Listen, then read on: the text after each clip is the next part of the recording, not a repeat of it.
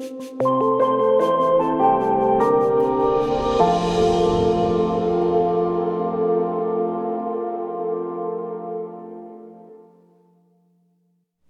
good to be with all of you. My name is Craig Brown.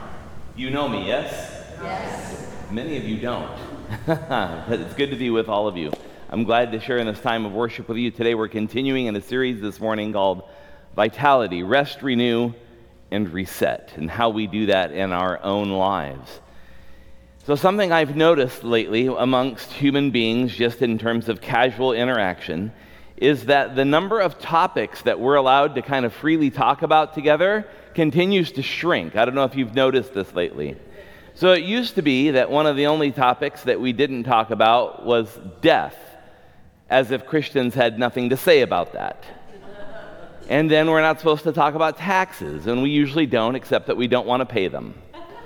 The third thing that we don't want to talk about that much anymore politics. And this has gotten even worse, hasn't it? Yeah, for some reason, our culture has reverted in some capacity that we all seem to engage with each other like five year olds when it comes to discussing politics. So much so that it's gotten to the point that as you're sitting here on October the 1st, there are people around our country who are calculating their Thanksgiving and Christmas plans based on who they will and will not have to sit with because of their political views. It happens all the time. It happens in family after family after family. So I want to talk with you about another topic we don't talk about very often. Are you ready? And it's not just eat your vegetables, it's our body. Our body. And how our bodies are gifts from God and to be used by God. Now, I have to say, this is a bit of an awkward topic for me because, well, let's just say I'm not the perfect human specimen. Most of us are not, but we have to recognize when we talk about our bodies and how they're used for God and used by God, we're talking about something very important, one of the most valuable things we have. So I just want you to get comfortable in your pew this morning. I want you to get comfortable at home, wherever you're sitting, because we're going to talk about something awkward our bodies and how they are a gift from God and to be used by God. In 2021, $71 billion were spent in the United States just on diets. Not supplements, not gym membership, just diets. People trying to gain information, learn as much as they could about how they could control what they eat and how they eat and when they eat. There was a recent study done, um, part of a, a medical study done by Johns Hopkins, about how different people perceive their own health. And they did part of the study based on generational groups. And the study found that 80% of millennials, those are folks a little bit younger than me, do not believe that they're in good health. 80%. There's this sense in which the way in which we understand our bodies as part of who we are is a little bit separated from the rest of ourselves. And this morning, I want to talk about this kind of awkward topic about how we put that back together, how we spiritually start thinking about ourselves holistically. Not only the spiritual life we have, but the body that we've been given, and how that body is a gift from God. I want to talk first about the body that's built by God. Our bodies are made in the image of the Creator, we learn in Genesis chapter 1, verse 27. Here's the text. So God created man in his own image. In the image of God, he created him, male and female, he created them. Our life and our bodies are sacred things. Why? Because they're made by God. We've often become fond of saying that God doesn't make junk, right? God makes good things, delightful things. And so our bodies have this sacred piece of who we are that oftentimes we, we sometimes treat the body as a commodity, a thing, uh, an object to be used, or an object to be pleasured, rather than understanding it as the sacred thing that God has given us to be used in a unique sort of way. For us in the Western world, especially those of us Americans, especially those of us who come out of a more puritanical tradition, our sense of the sin of the body almost always has to do with something sexual. But I would suggest to you that that perhaps might blind us to the other ways in which the body is not used for its best and most sacred purposes for God. We learn also not only is the body made in the image of the creator, but it's the temple of the Holy Spirit. 1 Corinthians chapter 6 verses 19 and 20 tell us this. Or do you not know that your body is the temple of the Holy Spirit within you, whom you have from God, and that you are not your own, that you've been bought for a price? Therefore glorify God in your body.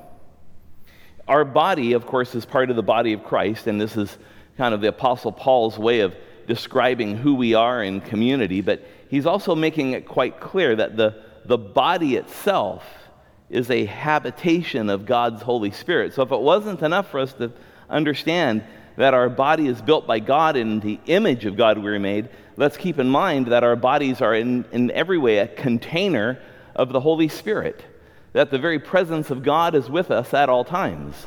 It's remarkable to me how much we engage as human beings in the living of our life as if God doesn't see everything and know everything, that somehow we've hid it, we've concealed it. For those of us in Jesus Christ, our bodies are the temple of the Holy Spirit.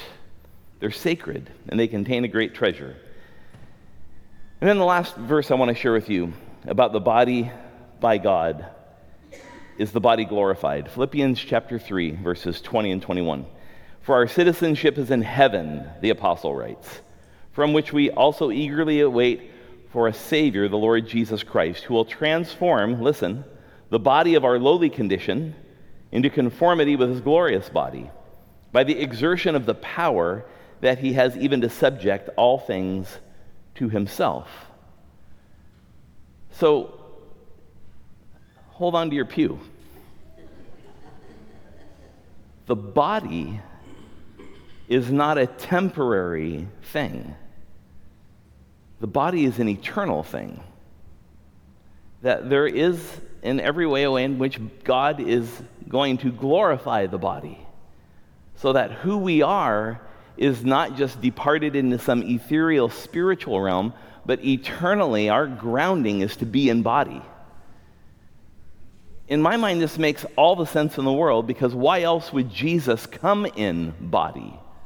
To be among us, to be crucified, and to be resurrected, except to help us understand what the destiny of this body is going to be. So, what happens oftentimes is we think about our life eternally as it is spiritually with God. And I invite you just for a moment to think about what it's going to be like alive with God eternally, physically with God, in body, as the apostle tells us. These are not texts we spend enough time in because oftentimes it just becomes easier to see our body as a commodity to be used rather than a treasure to be stewarded. So let's turn to Daniel the vegetarian. body built for God.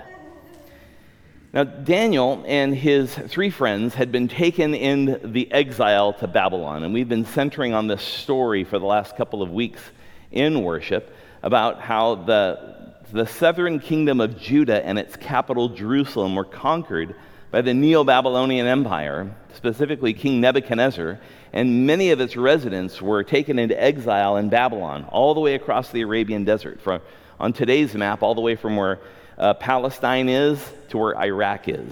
It's a long way away. And in the process of going into that exile, there were individuals who were identified that had particular giftings, like Daniel. They could be trained, they could be taught how to speak languages, they were learned people. And so Nebuchadnezzar took these people and he desired to train them so that they could serve in his court in a three year training process. Now, Daniel has three friends. Everybody know their names? Excellent. You know their Babylonian names that honor the Babylonian gods. Their Hebrew names you only learn here Hananiah, Mishael, and Azariah. So, those are Daniel's three friends. Daniel's three friends, along with himself, were gathered together to be in the king's court. And there was a man, Ashpenaz, who was assigned the responsibility of training them for three years so that they would be ready to serve King Nebuchadnezzar. They had to be taught languages, they had to go through this entire rigorous process of preparation in order to do that work. So, as part of the king's court to be, they were given the king's food and the king's wine. And in some translations of the Hebrew, it talks about how this isn't just choice food, this is rich food. And so, those of you in the room who like rich food, that's exactly what was served rich food. Now, you've heard it popularized over the last 20 years, uh, another diet called the Daniel diet. Perhaps you've heard of it, pioneered by uh, the Saddleback Church and Rick Warren. Okay, it's a diet, it's, it's eating some vegetables. So let's just sit with this story for a little bit, see what we can learn. Four things very quickly. The first is that food is for health and joy food is for health and joy. So when, when Daniel's three friends are taken into exile along with him, they decide that they're not going to eat the king's choice food that's put before them, but instead they ask for a diet of vegetables. Now, we'll talk a little bit later on why Daniel may have asked for that. But in any case, they eat vegetables for a 10 day test. And after 10 days, they were going to determine whether Daniel, after eating vegetables for 10 days, looked better and was stronger than the counterparts in the king's court to be that were eating all the rich, choice food. Now, food is difficult for us, is it not? All right, now, the, the truth and disclosure here. I got ready to come to work this morning, the belt was tighter. Yeah, I know, I hate that too. Food and I have had a combative relationship for over 40 years. About 15 years ago, I weighed almost 400 pounds.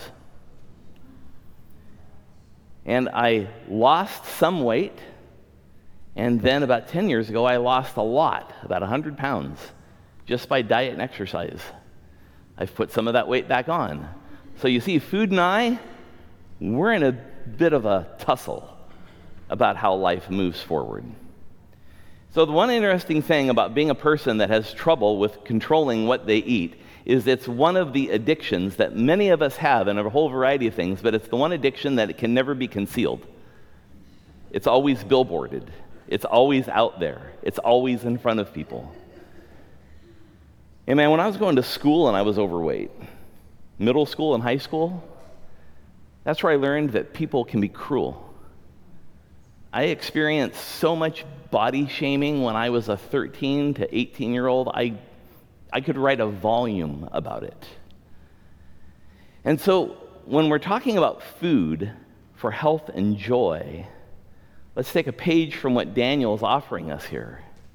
The food is for his health. It's not like he's not going to eat, he's going to eat. But he's going to eat vegetables. And there's a reason why he does, and I'll get to that in a little bit. But what I want us to focus on for a moment is that for Daniel, what he eats, how he eats, when he eats, is linked holistically to his identity as a Jewish man living in exile in Babylon. Those are not separate things. His identity as a Jewish man is linked to his choices about what he eats. Daniel thinks holistically about his body and holistically about what he eats. Here's another key for the body that's built for God there are routines that we keep for movement. So, the key to maintaining the body is its continued movement because let's be honest, one day our body will be at rest, will it not? The body will be at rest at some point in time. But the body is to have some sort of movement. So I was doing a little bit of research a few weeks ago, preparing for today, and I was watching that documentary, some of you may have seen, on different micro communities around the world where individuals seemingly have long lifespans. They can live, many of them, up to 100 years old.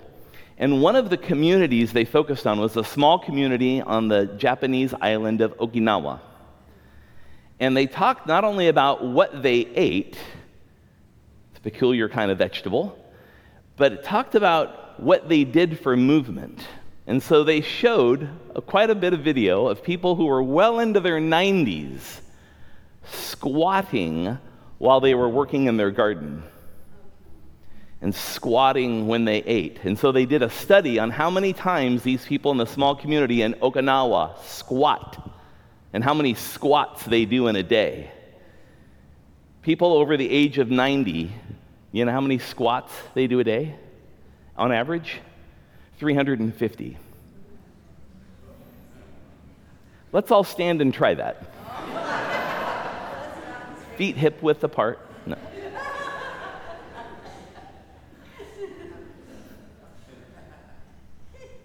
They attributed this movement of the Okinawans to their longevity and their ability of their bodies to continue to move because they had been doing that type of work and physical activity their whole life. And so people were living well into their 90s and very able to move, walk, and get around. You know?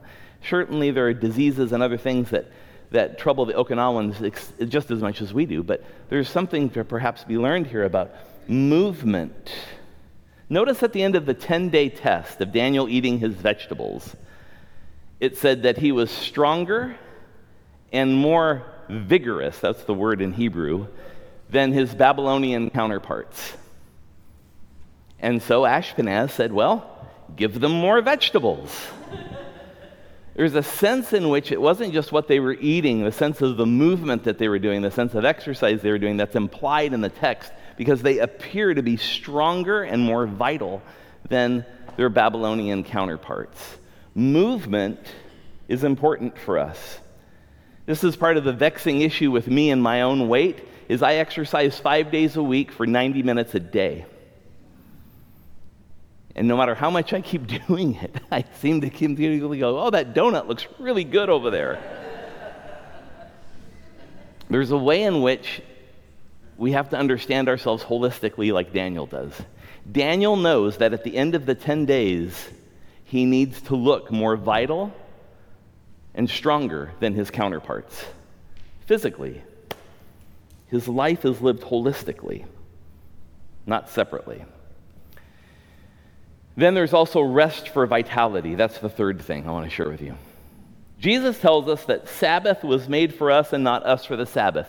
One of the most important texts about keeping law you'll ever read in the entire Bible. Jesus is accused of healing someone on the Sabbath, accused of doing work. And then another story, his disciples harvesting grain out of the corner of fields during the time that the, the grain was harvested. And he says, Your disciples shouldn't work on the Sabbath. And Jesus said, The Sabbath was made for human beings, not human beings for the Sabbath. Friends, do you understand what Jesus is telling us about the Sabbath? We weren't made to be forced to take one out of seven days off. We were what?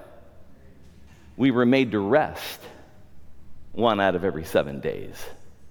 Now, an interesting story about this exile. Remember this Babylonian exile I've been talking about? They were in exile for actually, in the calendar, about 67 and a half years, but round number 70. One of the laws given to Moses and to the children of Israel when they were at Sinai is that every seven years they were supposed to rest their land, not harvest, not plant on it. Every seven years in the promised land, they were to do nothing with it. It was to rest the land once every seven years, and also to rest it once every 50 years on top of that. And so if you add up the number of years of rest the land was supposed to have from when Joshua entered the promised land till the time that Daniel was taken into exile. Guess how many years of rest that the Israelites did not observe? If 70 is your answer, you are correct. You see, Sabbath happens whether you want it to or not. It either happens by constructive deliberation and making decisions to say, I'm going to be intentional about my rest, my time for renewal, and breaks. Or it will be forced on you. And friends, let's be careful as we read these texts. Daniel and all of his Jewish brothers and sisters are trying to find their way in the midst of exile, a cataclysmic event, which the Babylonians have destroyed their city, their temple, and everything. And part of them trying to understand what's happened is looking back on it and say, How, how did we get here? How did this happen to us? And what the scripture is suggesting to us in the totality of the book of Daniel and many of the other prophets is that how you got here is not a secret. What we need to do is accept how we got here and begin to shift and change our behaviors and our lives in different ways. Now, the last part about the body, a body for God, is embrace practices for distinctiveness. I think this is the key to the story, for me at least, as I read it. You see, what Daniel's really after here isn't so much uh, that he um, just doesn't want to eat the food the king has offered. There are some have suggested that the reason Daniel didn't eat the food is because it was not kosher. So it could have been animals they were not supposed to have been eaten or prepared the way they would have needed to have been prepared for them to be able to be kosher according to a Jewish diet. That may be true, but since we lack specifics in the text about exactly what King Nebuchadnezzar was offering them to eat, it's hard. You're kind of like speculating in a vacuum. But there's one thing we do know about this story that's in the text itself, and it's that Daniel's choice to eat vegetables instead of eating the king's choice food is so that he would be different, that he wouldn't be like everybody else, that he chose a kind of a unique and distinctive path for his life so that he would be conspicuous, so that he would stand out. We have to remember that our practices of distinctiveness as Christians are not designed to make us holier than thou. That some of our practices as Christians exist so that it might invite the questions of unbelievers. Why do you do that? Why do you eat this way? Why do you give so much of your time? Why do you give away as much money as you do? Why are you so present with people when they're hurting or in crisis? Some of our peculiarities as Christians and our practices, and we have a few of them, they have mainly to do with maybe things we eat, our personal practices, our communal practices, Maybe they're there to invite questions. But if we eat like everyone else, live like everyone else, talk like everyone else, live in the same houses as everyone else, do with our money the same thing everyone else does, no one's asking, are they?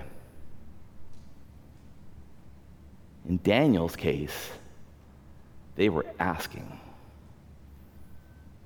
his choice to not eat the food given to him was to maintain his distinctiveness. So, how could we think about that in terms of our bodies?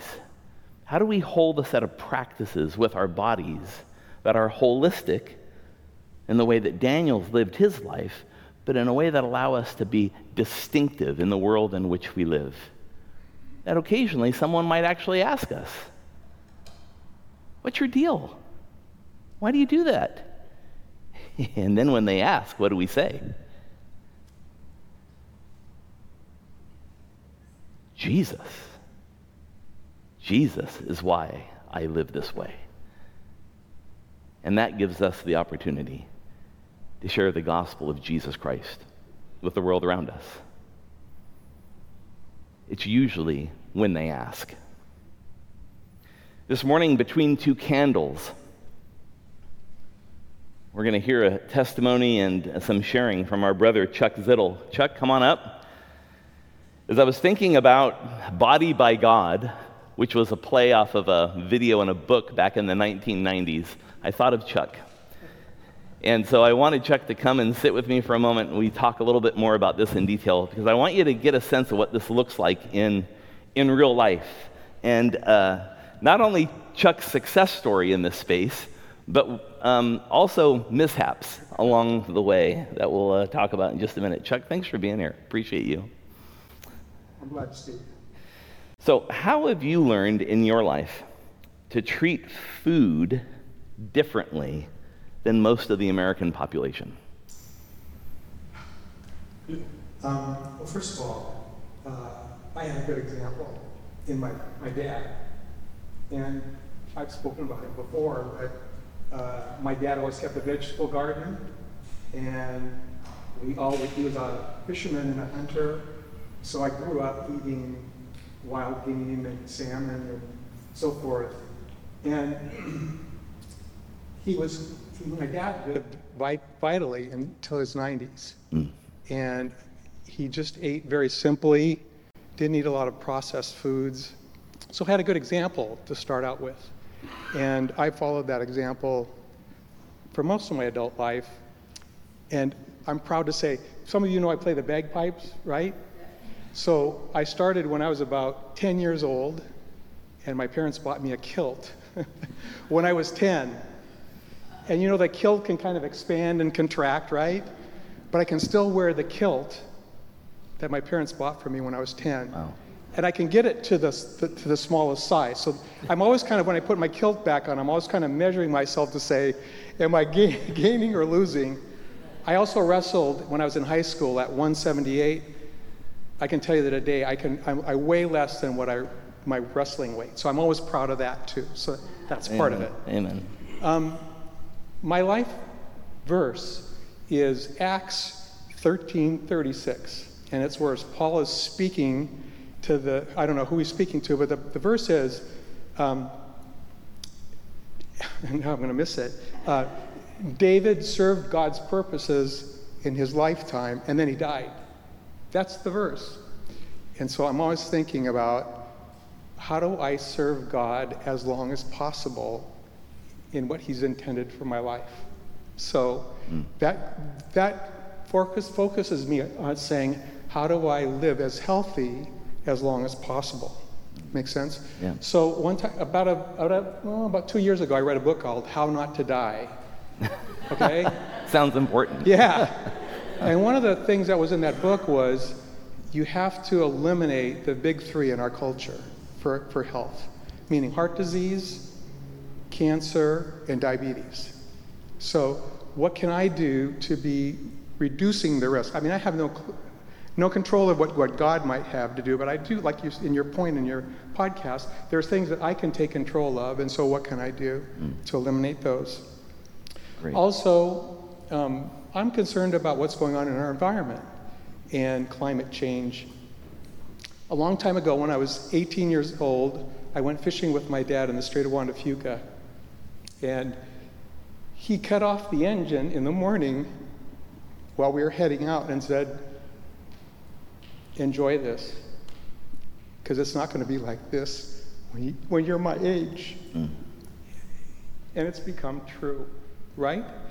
I mean, our salmon are endangered here. I just came from a trip in Montana. Uh, the buffalo came back from dis- extinction simply because about 250 of them ha- happened to hide in Yellowstone Park. Otherwise, they would have been wiped out. So I'm concerned about the environment.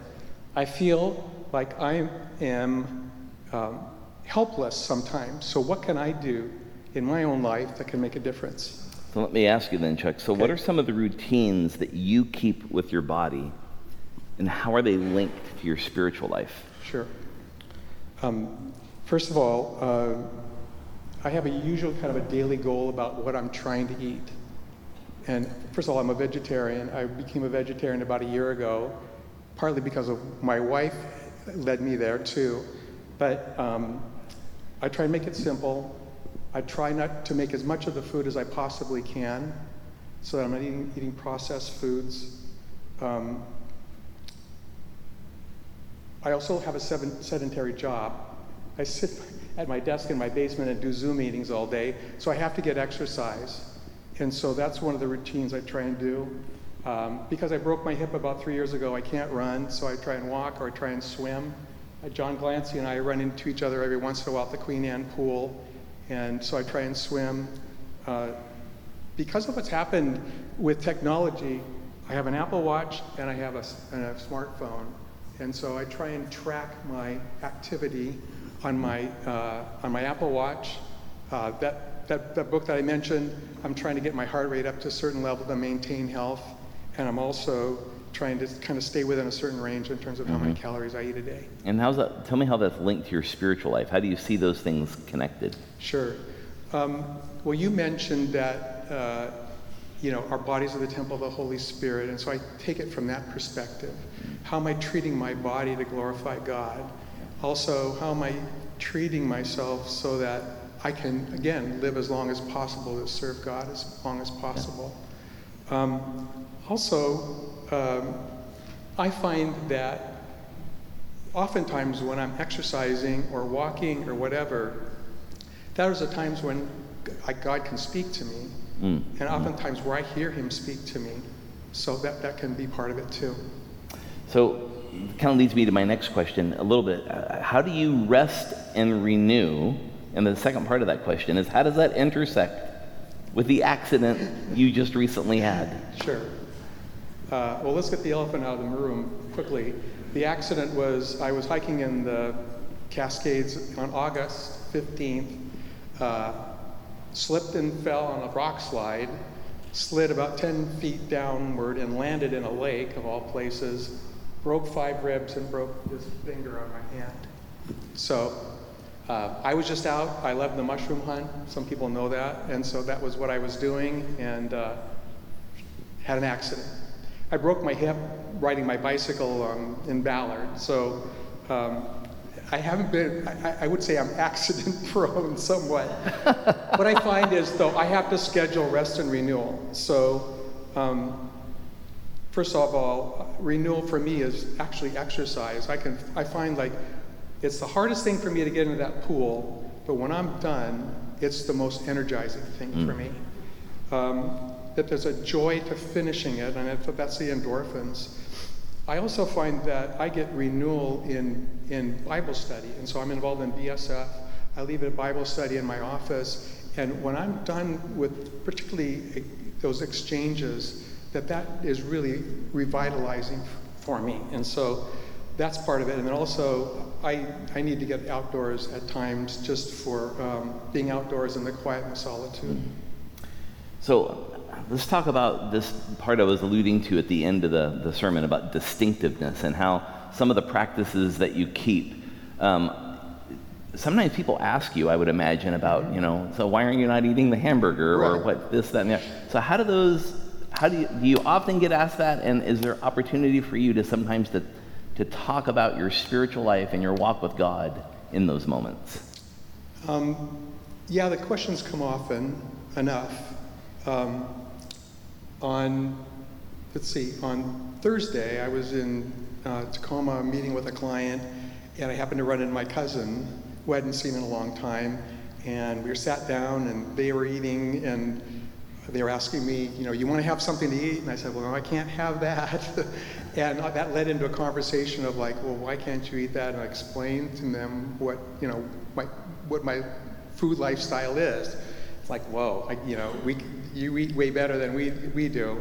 And at the same moment, I had a, a client meeting, and he ate a cinnamon roll, and I had a cup of tea. And so I think people understand when you're abstaining that there's something different about you. Mm-hmm. And then our neighbors know that we're Christians, and we had a, a open house at our house at Christmas, and she came, came up to me and started to ask me about, well, you know, what you eat? And I started explaining to her. Yep. I think that oftentimes people uh, associate maybe what Daniel was doing or what I'm doing in terms of a, of a vegetarian lifestyle as being uh, Buddhist or some other. Re- the Christians don't do that, right?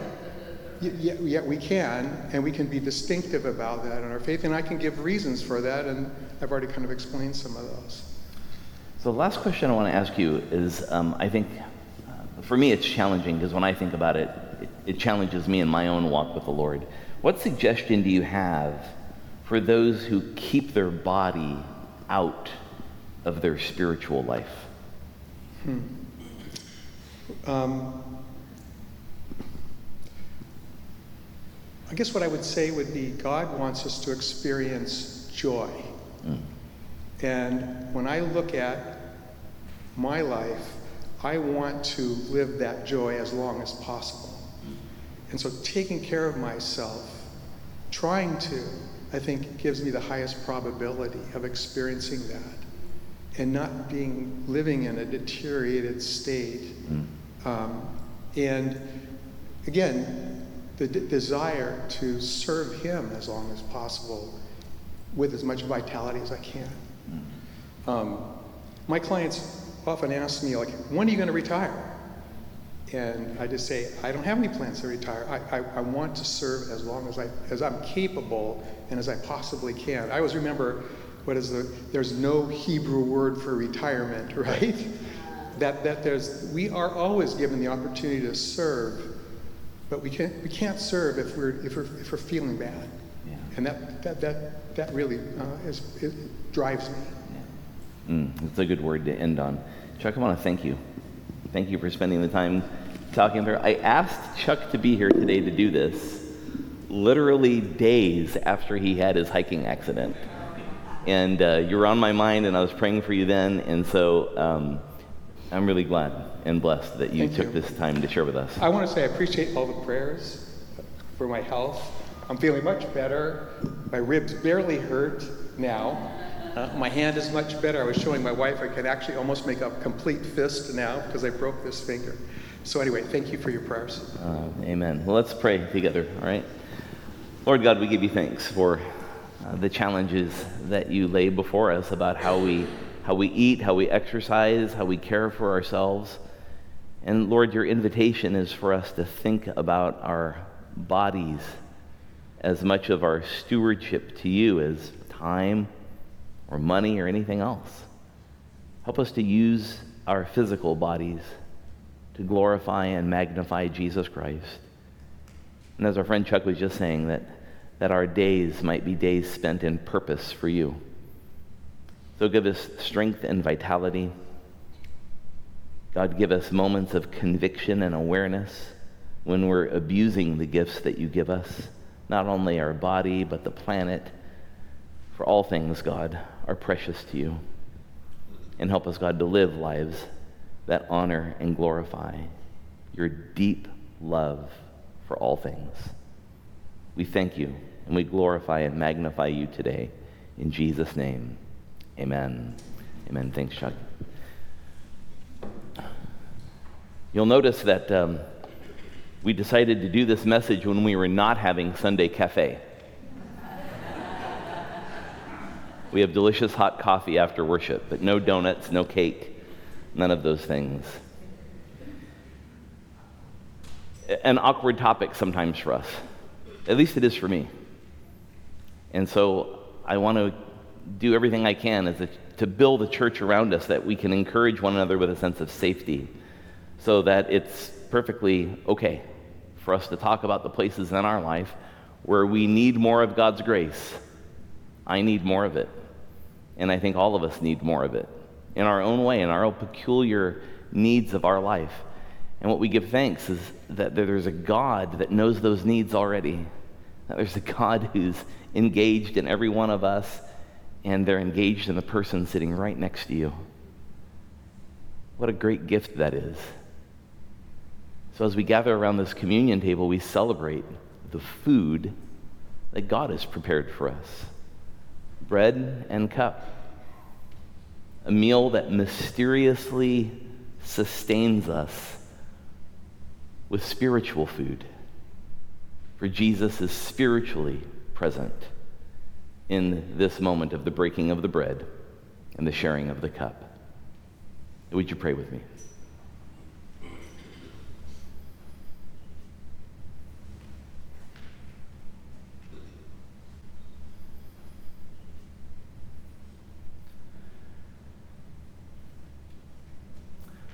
Our God, we give you thanks and praise.